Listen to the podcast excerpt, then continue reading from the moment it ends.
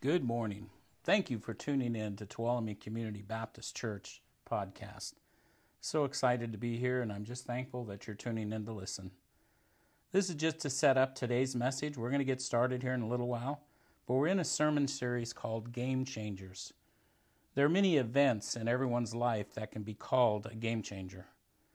Many are the most wonderful of events that we can celebrate, like marriage, having beautiful babies how about the realization that heaven is real and Jesus Christ is the door? These are truly game changing events. But sometimes there are things that aren't so good bad things, loss of a loved one, loss of a child, even worse. There's so many things that could be so devastating in our lives today. And they become game changers also. So I want you to listen to this sermon today. We're going to be in 2 Kings throughout most of the morning. 2 Kings chapter 5. And we're going to be talking about a man that is um, someone that is very special to me because I can relate to him so much. So, anyway, here in just a few minutes, we'll get started. Thank you for tuning in, and God bless you. I hope you enjoy the message. Well, this morning we're going to continue on with our sermon series that honestly I'm, I'm quite excited about. Um, this particular series isn't one that, you know, I purchased from a larger church and we're going through a preset. This one is, you know, God's been giving it to me. And I, that's what excites me, and I, I, praise God that I've had time uh, to, to work this out. And I hope that it's ready enough for you. But a game changer a game changer can be the events in someone's life that we consider or call them game changers. Many are, are the most wonderful events that we celebrate our marriage, having beautiful babies. How about the realization that heaven is real, a real place, and Jesus Christ is the door? Realizing He truly is of God, He truly is the friend and the Father your personal Savior, your healer, realizing the Spirit of God is now living inside of you because you simply choose to believe. It's not because you did anything right, but because He did everything right. Now, that's a game changer. But what about something bad in your, in your life? Something really bad. So, Pastor, you're telling me that it's not going to be easy. That's right, it's not going to be easy. This Christian walk isn't about everything being easy. John 15, 18 through 25 says, If the world hates you, keep in mind that it hated me first. If you belong to the world, it would love you as its own. As it is, you do not belong to the world but I have chosen you out of the world. That's why the world hates you. Remember what I told you. A servant is not greater than his master. If they persecuted me, they'll persecute you too. We have to realize this, this is a tough life. This is hard, but we have the confidence of heaven that it's real and a Savior that's never going to leave us. James 1 and 2 Consider it pure joy, my brothers and sisters, whenever you face trials and many kinds, of many kinds, because you know that the testing of your faith produces perseverance. So here's the title of my message today. It's the next slide. So, why'd I go off? Come on, you know what, I'm, what I mean. Why do I get so upset over nothing? Could it be because I'm a human being and, and technology drives me crazy? I was about to go off this very morning back there in the back pew trying to get PowerPoint set up. But sometimes we go off over the simplest of things. I can hear you thinking, what on earth is Pastor going to talk about today? Well, let me tell you this it's a long story. Have you ever got upset over something that is so insignificant and so badly that you just went off? I have. I'm willing to tell you that I have. And I probably will again. I will. Thank God. That's why I need a Savior. That's why we need a Savior. Today, we're going to be looking at an Old Testament character, one that I love. I love a lot. I, I, love a lot of Old Testament characters, but this one, this one, I feel like I know this guy almost personally. Like whenever I've looked in a mirror. I know this guy. I'm not saying that I'm as strong and brave or even handsome as this guy probably was. But I remember when I was living as a sinner. I believed I was a good man. Now, I told you that each week, the few weeks that we're in this sermon series, that I would share with you some of my past and some of my testimony. If I do today, it'll be because the Holy Spirit gives me the okay to do so. But the one that matches this guy, it'd be a testimony, and it's not glorifying my sin or who I was or what I was doing, anything like that, but my testimony was I was a sinner, and I was living the lifestyle of a sinner. And yet, God never left me, He never forsook me. I knew God. I was saved as a young child, Holy Ghost filled, raised up in a Pentecostal church. That's what's wrong with him. Ah. Yeah. I knew God.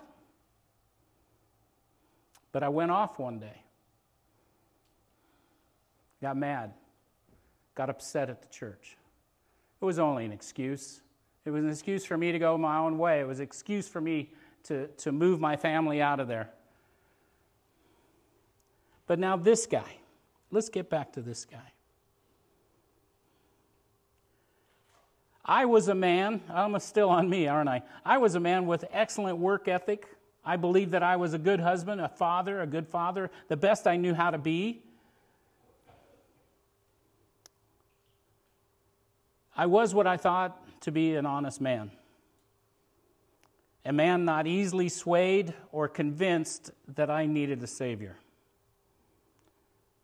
This is much like the man that we're going to be talking about today, and he's in 2 Kings. His name is Naaman. Naaman.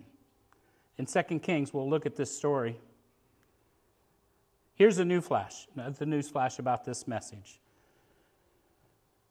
This man, Naaman, a great military man, had leprosy, and God heals him. Okay, that's the news flash. God heals him. But I'm telling you, that's just the headline. It's not the story. It's how he gets to this healing that is the real story. Which really lines up with my story of how I got to this place where I had to say, All right, God, you've shown me. You've shown me that you are God. That's what happened to Naaman. So let's start with this story of Naaman. Let's go to 2 Kings 5 1 says, Now Naaman was a commander of the army of the king of Aram. He was a great man in the sight of his master, highly regarded, because through him the Lord had given victory to Aram.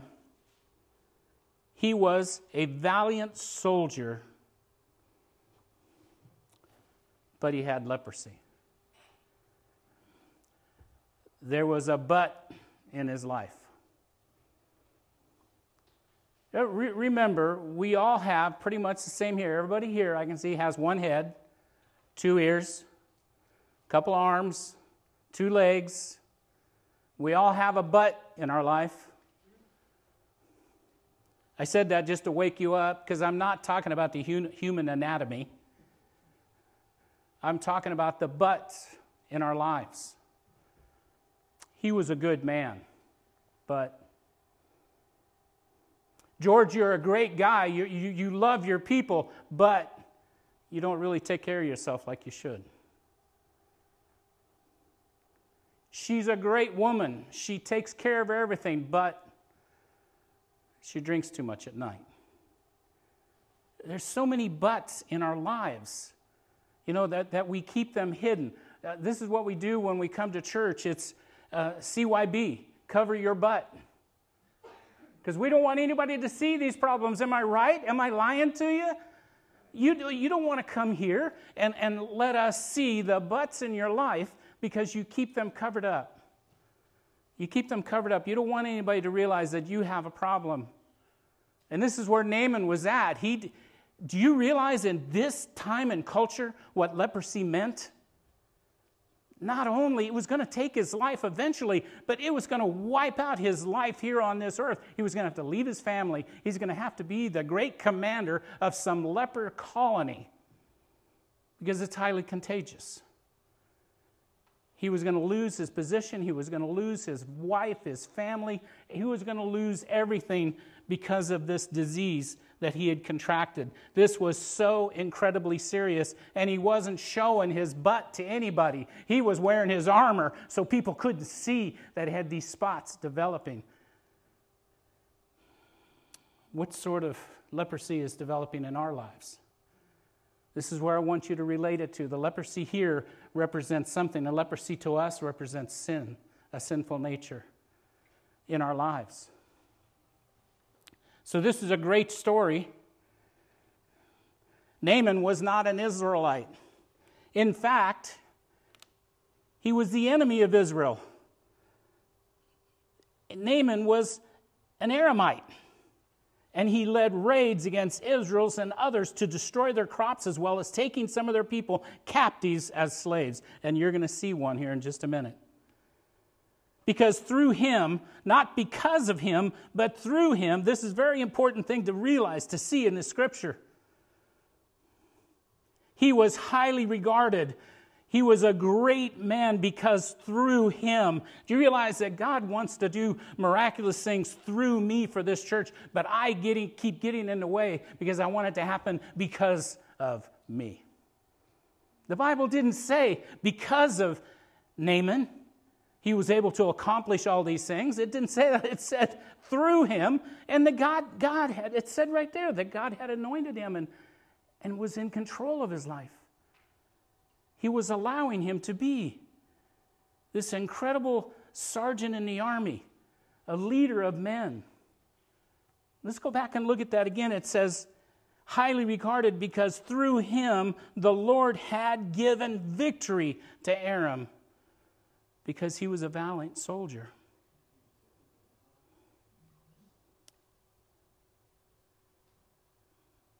Through me, down during my years of, of running from God, I built a lot of beautiful homes. God had blessed me with the ability to do things. And it was awesome. I, I, could, I still once in a while go down through Lockeford, Clements, Valley Springs, and Lodi, and I look at the homes that I built, and I go, I built that. Still standing, looking good. Guy needs to paint that one.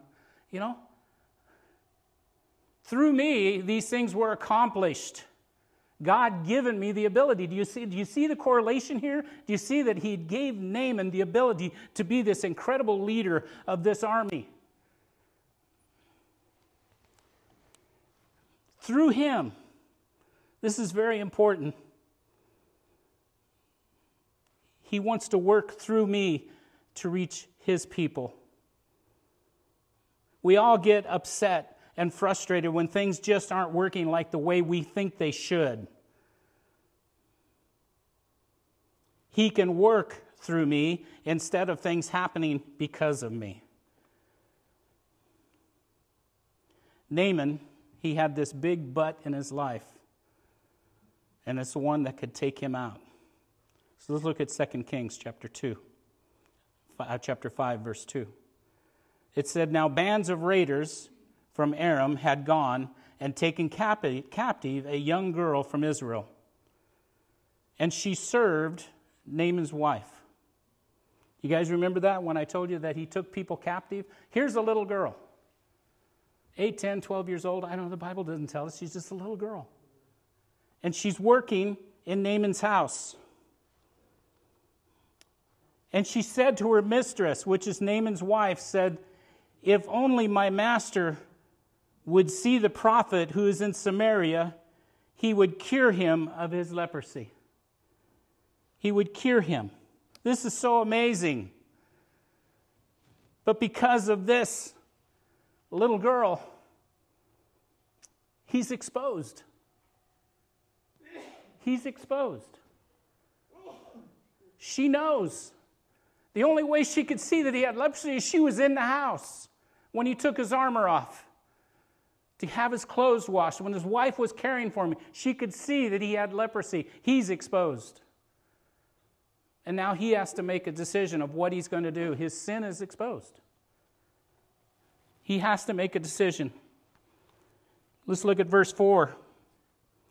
Now Naaman went and told his master, the king, saying, Thus and thus the girl who is from Israel had said. So now, because this little girl knows, he's thinking to himself, I, I got to come clean. I got to go tell the king. I got to tell him that I have leprosy. I got to show my butt, the butt in his life that he was covering up, that he was hiding. I got to expose myself. So he goes and he shows the king. And, and, and think of this way he is now a great man, a great man taking advice from a little girl. Would you ever, if somebody was speaking into your life who you thought maybe was way below you because she was a child? And his child said, You know, God's trying to change something in you. Would you listen? God will speak to us through many events, and He's now listening to this little girl. Keep in mind, this is a great and mighty man. And I'm sure you could add that he was a proud man, a pompous man, a persistent man, a powerful man, and all the other P's that you can add to him. I'm sure that he was all of that. But he had to now go tell his master not only does he have to show the problem, but he has to tell that he's taken advice, advice from this little girl, this mighty man. Wow. Wow.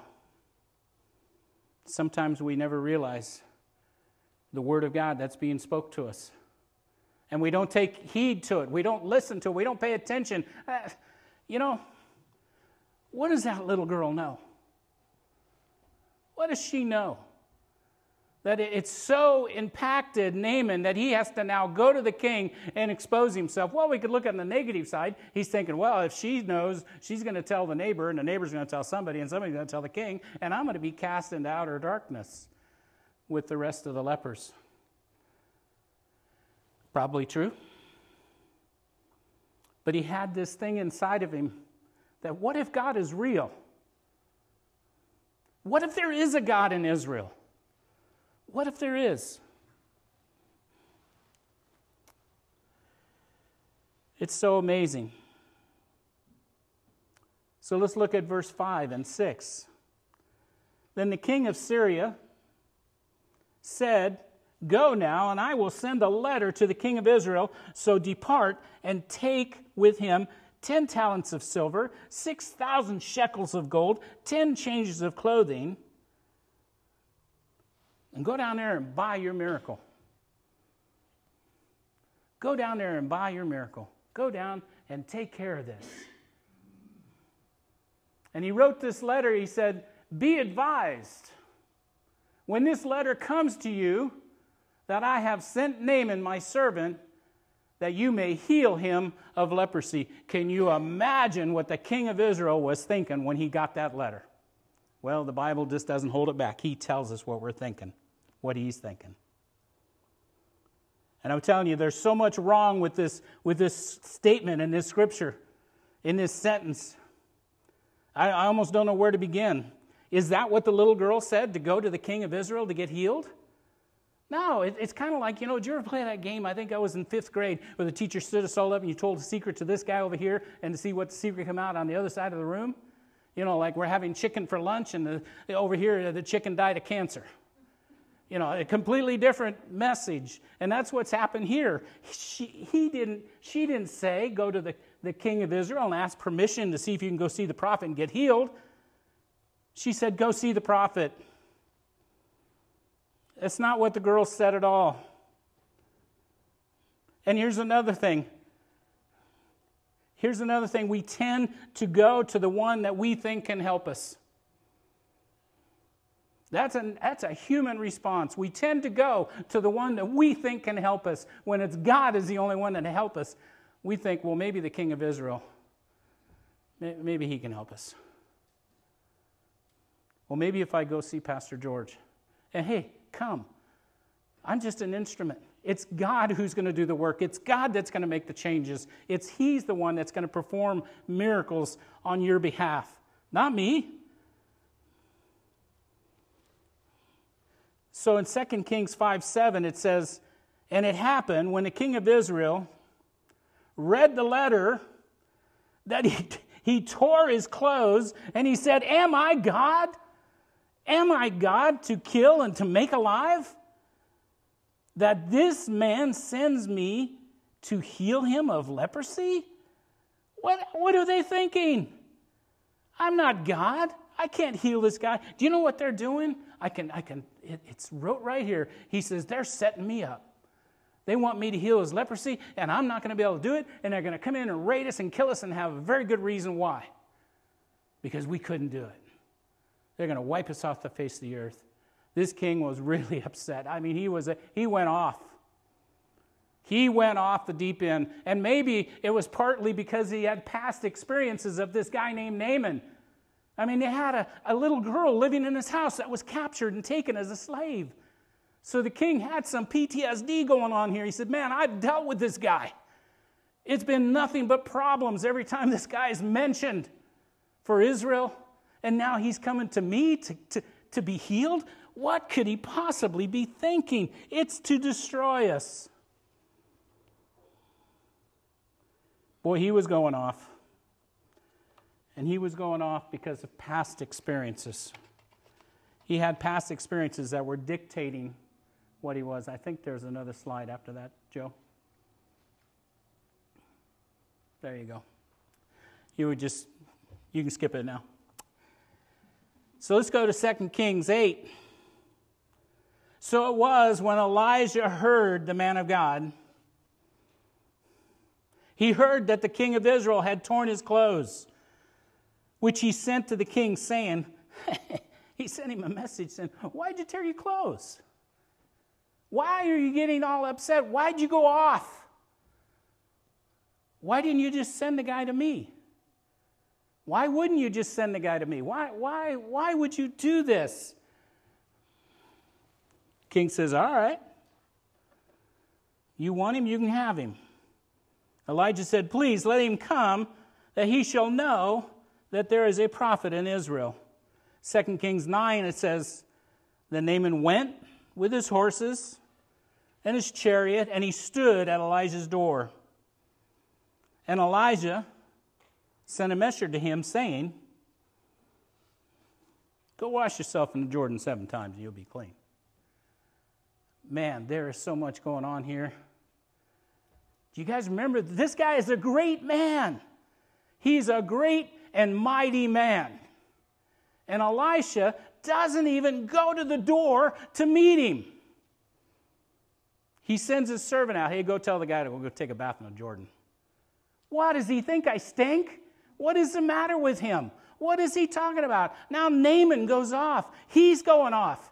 He's, it, well, let's read the word instead of me explaining it. Second Kings, he said, Are not, oh, where are we at? 11, 9, 10. Let's go to 11. 11 says, But Naaman went away angry.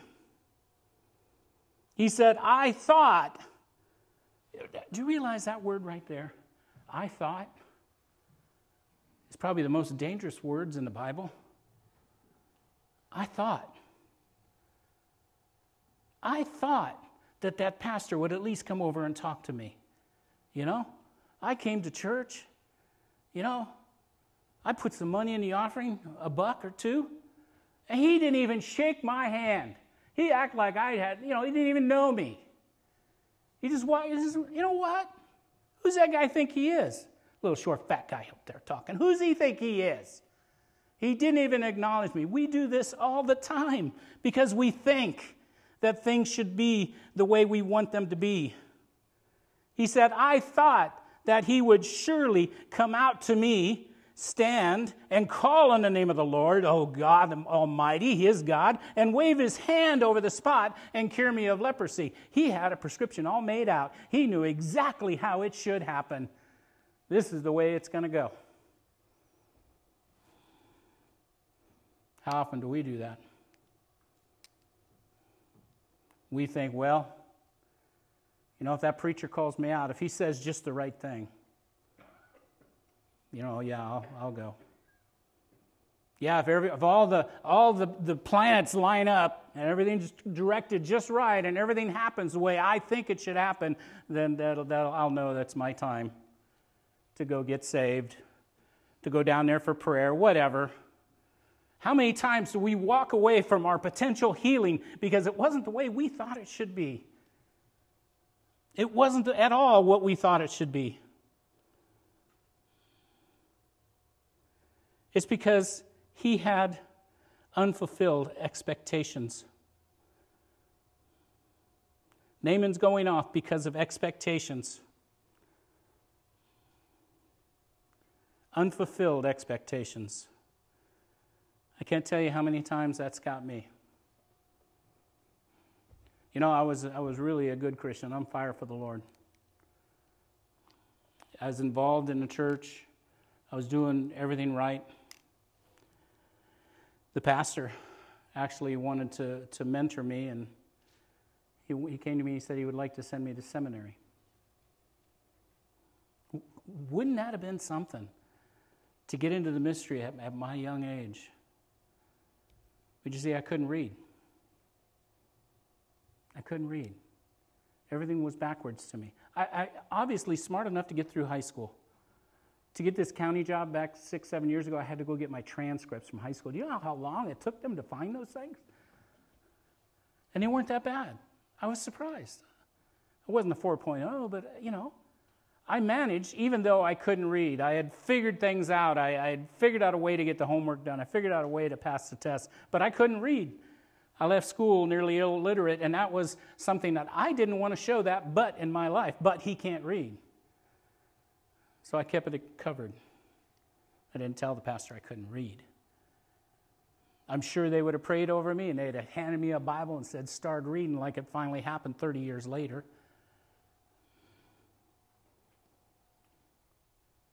I couldn't read. And then another thing happens, you know, the, the pastor's daughter gets married to this guy. Oh, you'll relate to this, Tony. He was a jazz drummer. That guy was good. I mean, he was good. Steve, this guy could do, and he had this beautiful drum set. I had a snare and a, drum, a bass and a cymbal and a hi hat. Okay, that's, that's what I had. I was a drummer. And I had been the drummer for a number of years. I mean, I'd played every worship Sunday morning Sunday night uh, Wednesday afternoons, I was the drummer. Well, all of a sudden, pastor's daughter marries a jazz drummer with a fancy drum set, and he got saved. And they said, Hey, we want to give him a job in the church because he got saved. I get it. I get it. I'm out of here. Oh, no, no, no, no. We want you, George, we want you to take the offering.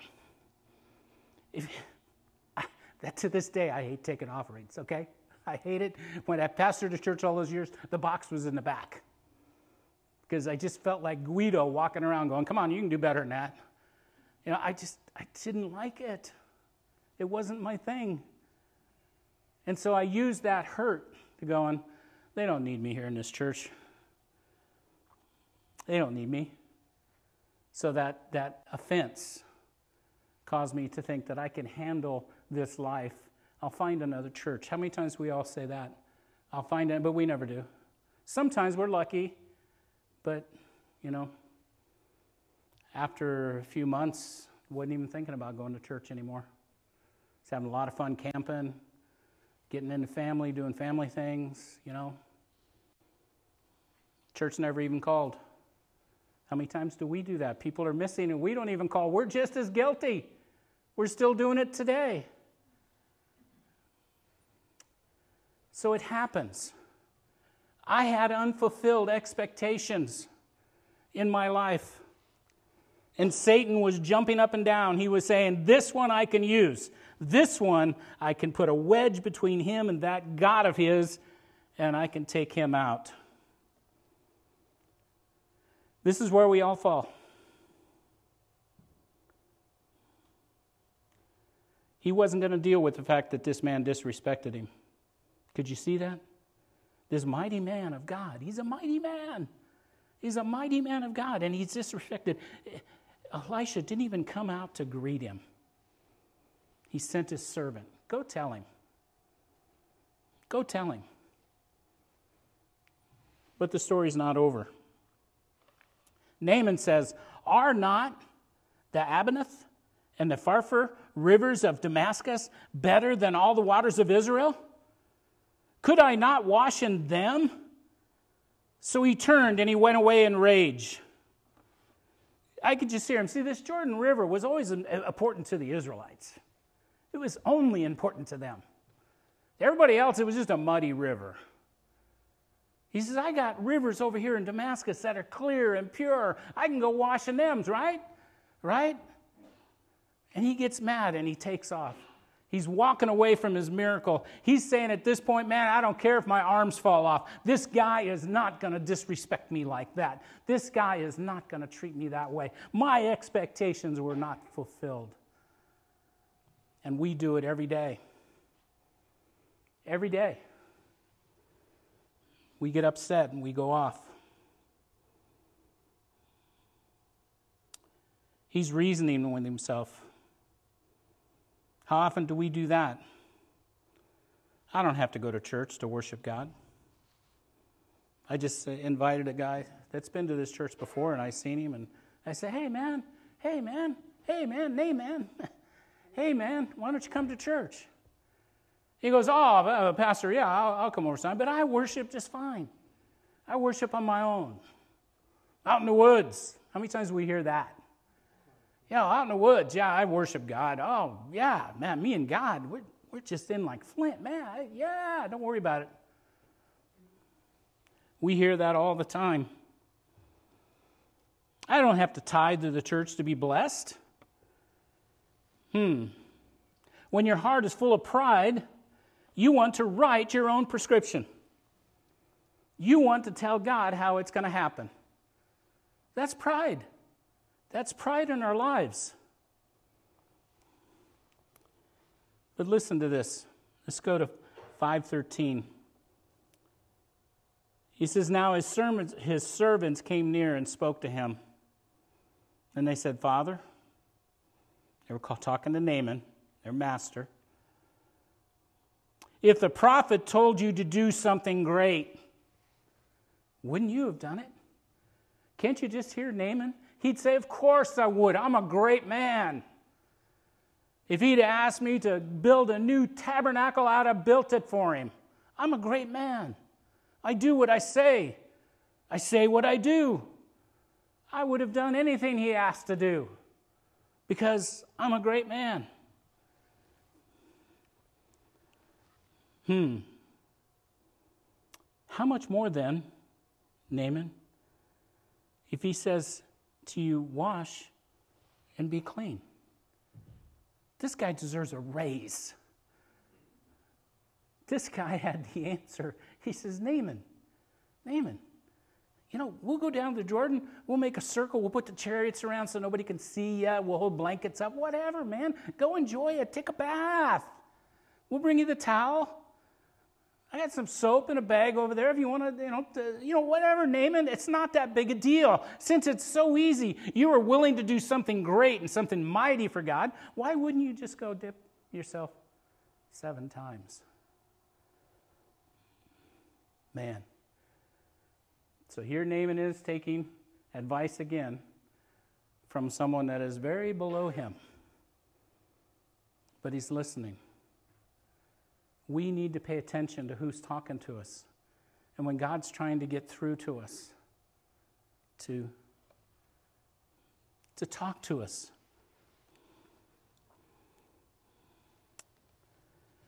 Second Kings 5:14. So he went down to the Jordan and he dipped seven times, according to the saying of the man of God. I, I'm visualizing this. I guarantee you, when he dipped the first time, his skin didn't come clean. You know, and I, I seriously don't think that each time he dipped, that it got a little better. Like, you know, I dip down, ooh, hey, I dip down again, oh, hey, I dip down again, hey. No. I don't think anything was happening. He dipped the first, the second, the third, the fourth, the fifth, the sixth time, and he's thinking, I know it's not wrote in the Bible, I'm, I'm putting my own imagination into it, but he's thinking, this guy's nuts, and I'm going to go cut his head off when this is over. I'm going to go, he has the ability to do that. This is exactly what the king said would happen. He's going to go ahead and raid Elijah, and then they're going to be in this killing frenzy, and they're going to start killing everybody and take captive, and take our cattle, take our chickens, they're going to take everything. And I'm sure Naaman was thinking it until he dipped that seventh time. Then he dipped again, that seventh time, and his flesh was restored like the flesh of a child. He was clean. Can you even get a grip on that miracle? I mean, it moves me to think after the seventh time, man, he was clean. His skin was clean. I'm sure that he was dancing a jig. I mean, he was, he, everything changed. His heart has changed. It had to have changed. Look at verse 15. And he returned to the man of God and all of his aides. And he came and they stood before him and said, Indeed, indeed, now I know. Now I know that there is no God in all the earth except in Israel. Now, therefore, please take my gift from your servant. Please take this gold and silver and these clothes. What, what do you think about that? It's a righteous thing for him to do. He wants to bless the man of God. Go to the next scripture.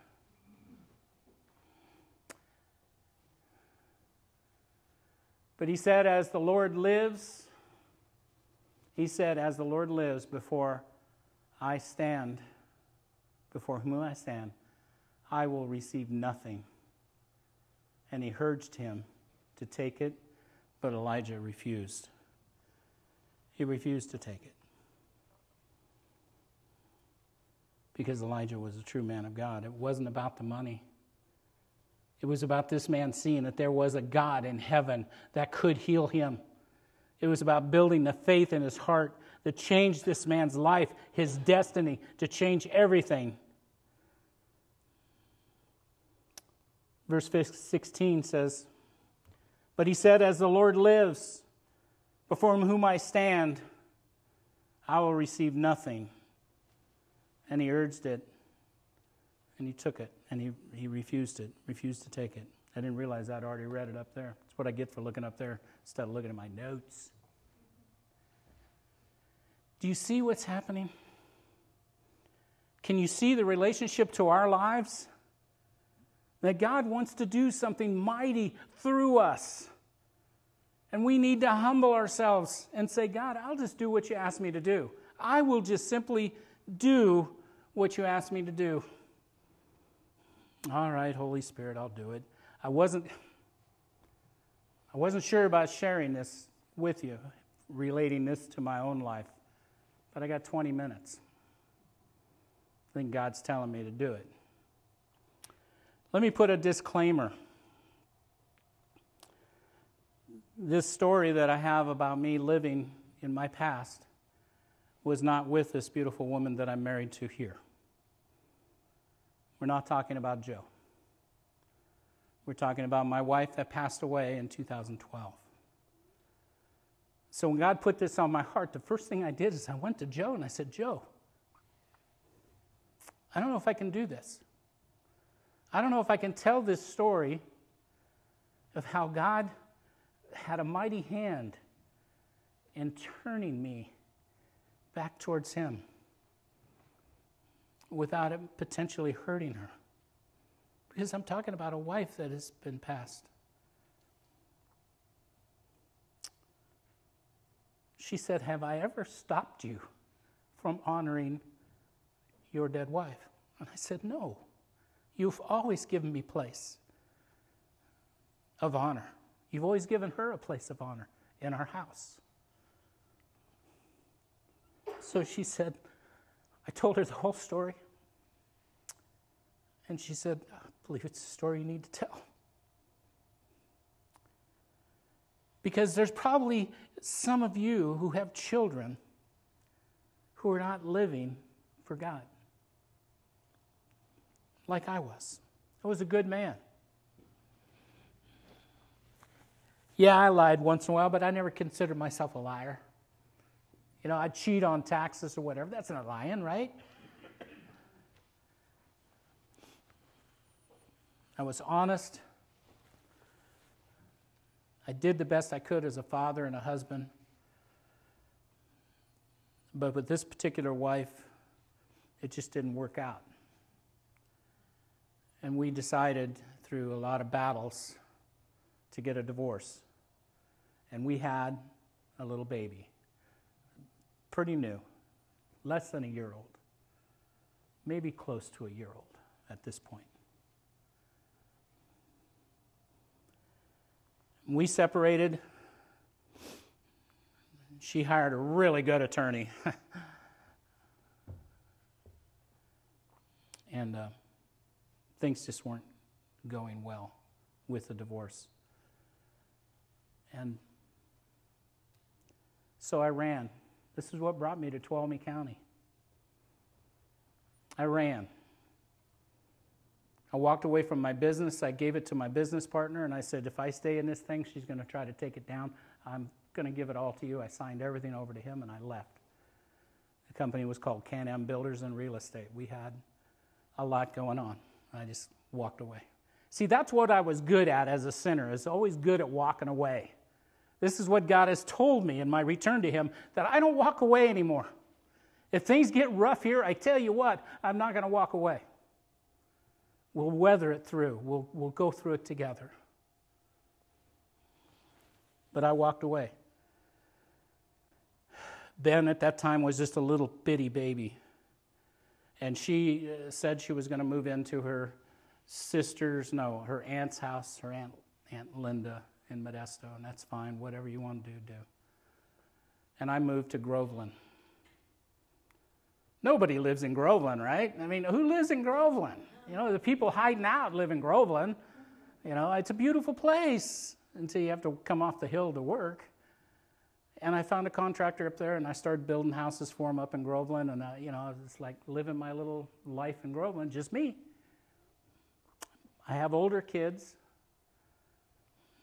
Ben was living with a family named the Rishwains, not Ben, I'm sorry, George Jr., my oldest son. And my daughter decided to go back and live with her mother. Big mistake, but that's okay. So I was on my own. Going through this divorce, I figured when the paperwork come, I'd just sign it and send it back, whatever. Didn't even want her to know where I was at. We were both hurt. We were both angry. And if you have children that are living this kind of lifestyle, understand that you keep praying and you keep believing God. Because I had a mother, which, Tammy, you remember my mom. She, she was my prayer warrior. She would not give up. If I would go to see her, she'd say, You know, you and Sonia are going to get back together. You know that this, this marriage is never, you're never going to go through divorce. It's never going to happen. I'm telling you, I've claimed it. And I'd say, Mom, I even took a girlfriend over there just to get her to stop. Didn't work. She looked at the girl and said, You know, he's married. You know that he's, you know, he's, he's not going to get a divorce from her. It's not final. I'm claiming it for God, and this person was going go, whoa, you know. So after these months of living in Groveland, I was framing some houses for a con- contractor up there. As the Lord would have it, He put in the spirit of loneliness in my heart. Has anybody ever been there? Or is it just me? So brutally awful, lonely.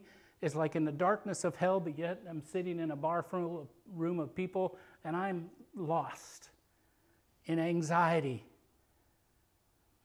So I decide, you know what, I can't take it. I got to go to Lodi. I got to go see my kids. I got to go see somebody. I drive down to Lodi, and the first thing I do is I go to my brother's house. My brother never goes anywhere. He's not home.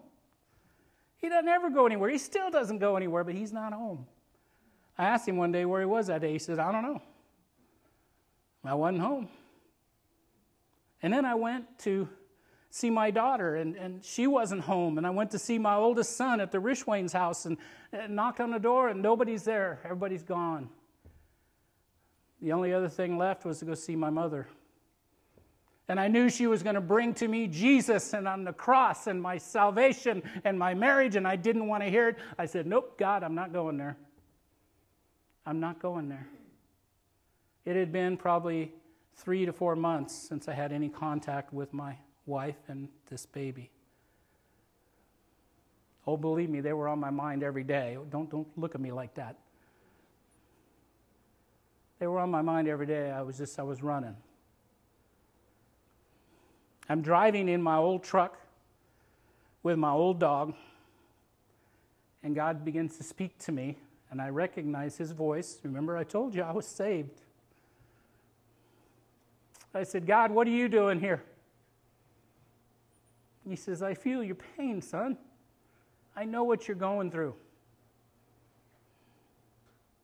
All right. He says, I want to make a bet with you. Do you realize that God's a betting God? Because he knows he's going to win, he knows how it's going to turn out. He says, I want to make a bet with you. I said, All right. He said, I want you to go to the curve. If you know anything about the Lodi area, the bar's not there anymore, but there was a curve on Lower Sacramento Road, a steep curve, and there was a bar right there called the Curve. He said, I want you to go to the Curve, place I used to hang out. And I said, All right. I'm giggling. God just isn't so smart, is he? I want you to go to the curve, and when you get there, I want you to walk over to that payphone. No, no cell phones.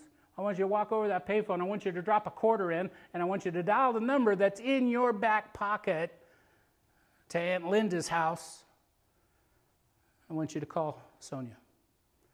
I said, God, you know as well as I do, it's summertime. There, she's with Jimmy, and she's out on the boat. Every weekend, I check in. I may not be seeing them, but I'm paying attention to what's going on in the world. And I found out she's got a boyfriend. They're out on the boat every weekend with my son having a good time. Why would you? Why, are you crazy, God? Are you crazy? Why would I want to call her? She got a boyfriend. He said, I'll make a bet with you. You got dial the number. She will answer the phone and you'll get to see your son today. Otherwise, you can go into the curve and get drunk. I said, That's a bet I'll take. Because I thought there would be people there that I knew. I used to hang out there. What better place than to go to where everybody knows your name? You know, they'd walk in, they'd all say, Norm! I mean, George. You guys don't remember Happy Days, obviously. And, and so I walked up to the phone. I think I feel like I'm t- completely wasting, wasting my time. Picked up the phone, got my quarter. Oh, number, got my wallet out. Doot, doot, doot, doot. Before it rang, she said, Hello? I never heard it ring on my end. Hello?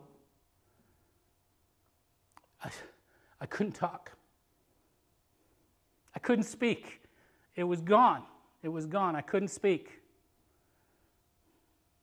The next word she said is, George, is that you? here, let me give you a disclaimer so you understand this story. She was not a Christian. I had never took her to church. She hadn't been in church in a, a Protestant type church, not a day of her life. She's been to a Catholic funeral, I think, once. Didn't know anything about God. Anything. She says, George, is that you? I said, uh huh.